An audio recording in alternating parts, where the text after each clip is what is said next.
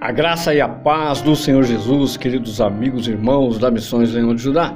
E amados, como eu disse na introdução que fizemos no primeiro estudo desta série sobre os quatro evangelhos, na introdução eu disse que a Bíblia é um tratado religioso e não científico. Mas não temos como negar ou rejeitar o seu conteúdo histórico, que é ciência. História é ciência.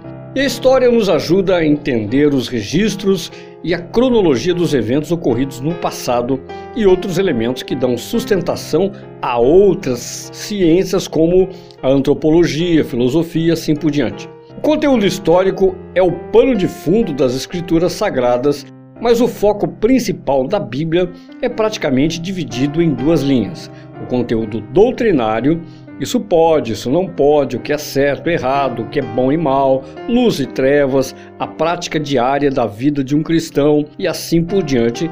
E temos também a linha profética, o que Deus disse, o que Deus prometeu e como a sua palavra se cumpriu e se cumprirá. O conteúdo profético é o que faz da Bíblia um livro vivo, é uma palavra ativa em funcionamento de modo que o tempo funciona como combustível para fazer a palavra liberada de Deus chegar ao seu destino, ao cumprimento. Temos então profecias do passado que já se cumpriram, que é o caso da primeira vinda do Senhor Jesus que estamos estudando, outras que estão se cumprindo, parte da escatologia que assistimos em nossos dias e as que estão por vir, o que chamamos de consumação. E também vamos encontrar muitas dessas profecias dentro dos quatro evangelhos. Então, mais uma vez, o ministério do Senhor Jesus é histórico, a história é o pano de fundo, aconteceu há dois mil anos e dividiu a história. Foi um período de 33 anos e meio desde o seu nascimento até os seus últimos dias entre os homens, mas ele deixou durante estes anos um conteúdo doutrinário e profético que mudaria definitivamente a humanidade. Não somente o curso, a história, mas mudaria a natureza humana. Este é o alvo que vai muito além da ciência. O ministério terrenal do Senhor Jesus tinha como principal objetivo mudar a natureza humana. E vamos começar hoje aqui com o Evangelho de Mateus, os seus primeiros versículos que trazem a genealogia do Senhor Jesus. E praticamente todos os cristãos, quando começam a ler a Bíblia e encontram uma lista genealógica, ficam enfadados logo de cara e perdem o ânimo de seguir adiante. Isso é normal porque de imediato não compreendemos a importância da genealogia. Aparentemente, vemos a genealogia apenas como um conteúdo histórico. Porém, no caso das genealogias bíblicas, elas não são apenas história. Quando um judeu legítimo se converte ao Evangelho e se depara com esta genealogia, ele tem uma reação muito diferente de nós. Ele se empolga quando lê os seis primeiros versículos, do mesmo modo que nós ficamos empolgados com um trailer muito bem montado de um filme. Se o trailer nos pegar, ficamos interessados em saber quando será a estreia do filme, porque queremos assistir todo o resto. Julgamos que se o trailer nos convenceu, vai valer a pena assistir todo o conteúdo.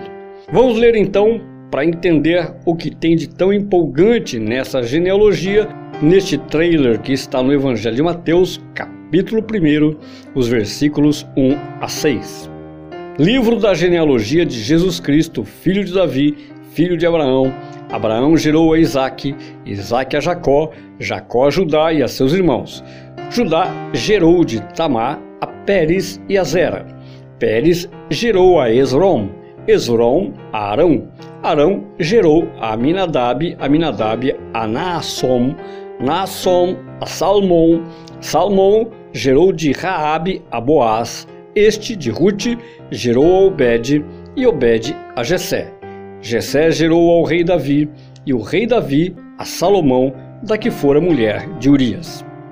Lembre-se que Mateus, que veio a ser um dos doze principais discípulos de Jesus Cristo, era um judeu, um coletor de impostos que tinha intimidade com as tradições, com a lei de Moisés e os escritos dos profetas de Israel.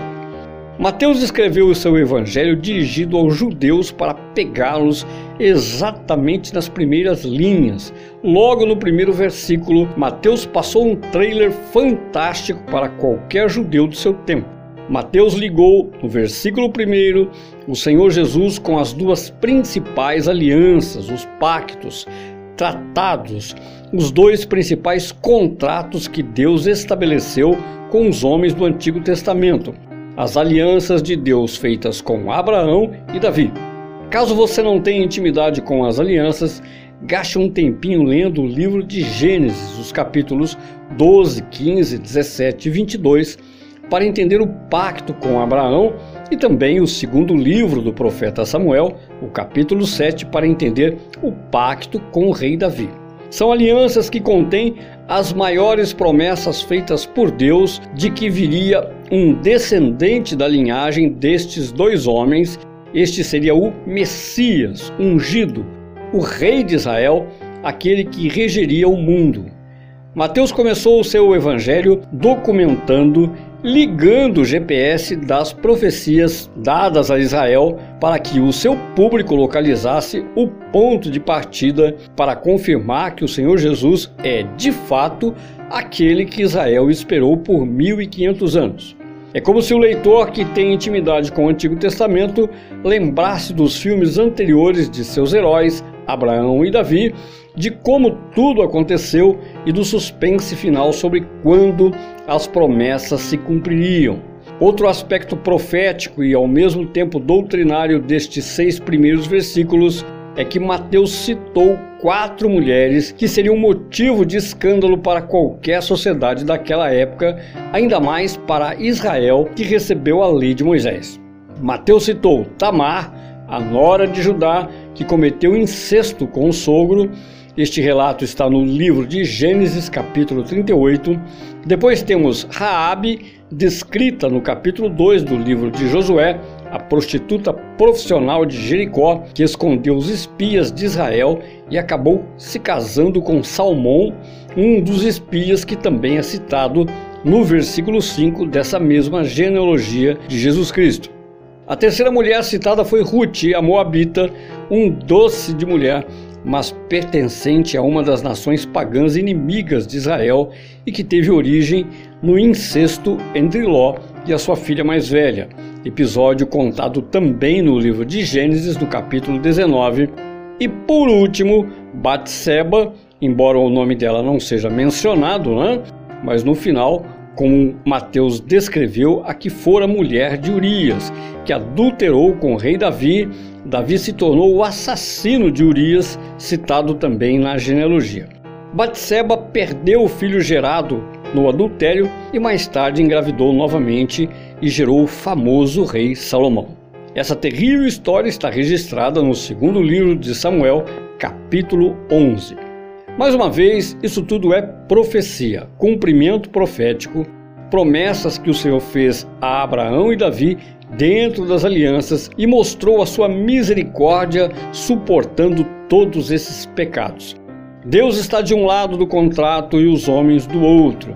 Deus é fiel.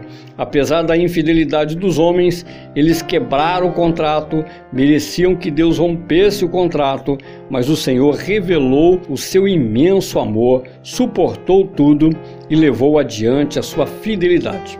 Ao relacionar essas quatro mulheres, Mateus confirmou a doutrina da graça, dentro da genealogia do seu filho amado, do Rei Eterno, e podemos dizer também que Deus Pai fez questão de revelar nesta genealogia que acolheria debaixo da sua graça também os transgressores, conforme profetizou Isaías no capítulo 55, versículos 3 e 4. Inclinai os ouvidos e vinde a mim Ouvi, e a vossa alma viverá, porque convosco farei uma aliança perpétua, que consiste nas fiéis misericórdias prometidas a Davi. Eis que eu o dei por testemunho dos povos, como príncipe e governador dos povos.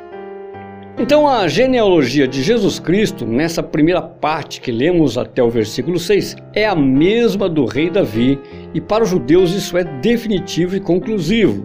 Inclui as alianças, as promessas e o cumprimento das profecias da graça sobre todos aqueles que se abrigarem debaixo ou dentro destas duas principais alianças. O que temos mais de doutrina aqui, além de história e profecia?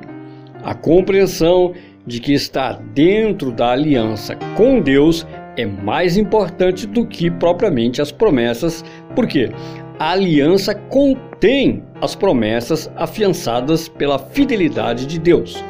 A aliança é um contrato, um pacto, e o contrato contém as cláusulas das intenções, das promessas, do propósito de Deus em favor de cada cristão por meio de Jesus Cristo, por meio da nova aliança.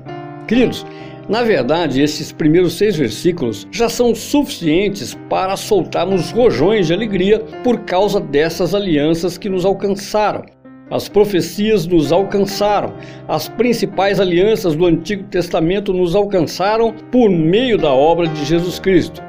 Quem é de fato cristão, não só de palavras, quem olha para a palavra de Deus como um farol para a sua vida, já está dentro dessas alianças não somente os judeus, qualquer pessoa do mundo que confessar ao Jesus como seu Senhor e Salvador e decidir trilhar debaixo do seu senhorio tem direito às promessas dessas alianças. Promessas que jamais falharão, porque estão baseadas na graça e na misericórdia de Deus. Por isso, coloque-se debaixo dessa cobertura, confie nessas palavras e fique com um forte abraço em nome de Jesus.